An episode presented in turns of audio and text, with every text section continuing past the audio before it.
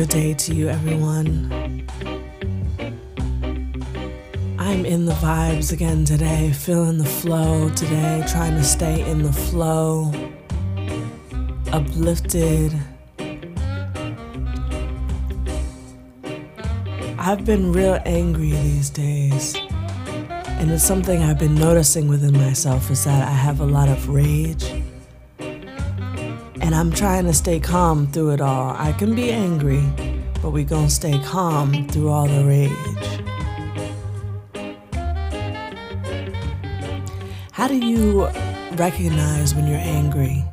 And how do you kind of tilt and shift so that it doesn't encompass all of your being that day?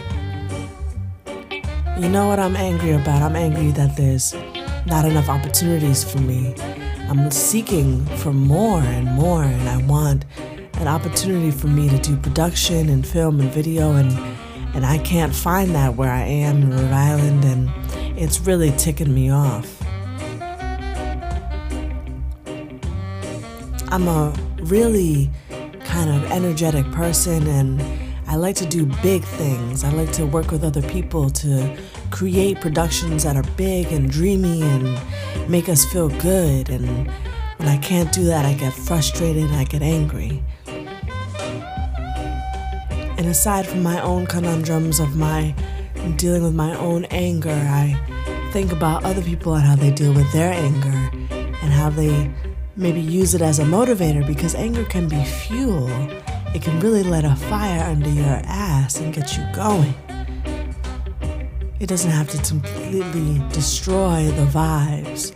It can really stir you up and it helps you recognize where your passions are, what you really want to do, what you really care about. And I want to talk a little bit about opportunity.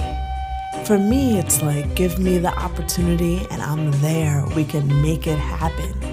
All I need is the opportunity.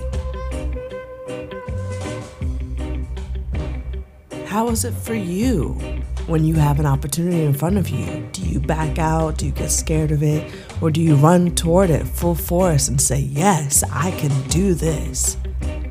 In any event, I want to be prepared when opportunity knocks at my door. So I'm still I'm still doing things with my time. I'm still sharpening that blade. I'm still preparing myself and getting my skills up to par so that when those opportunities do come and knocking, I'm ready to say, Yes, yes, I can do this. Yes, let's go.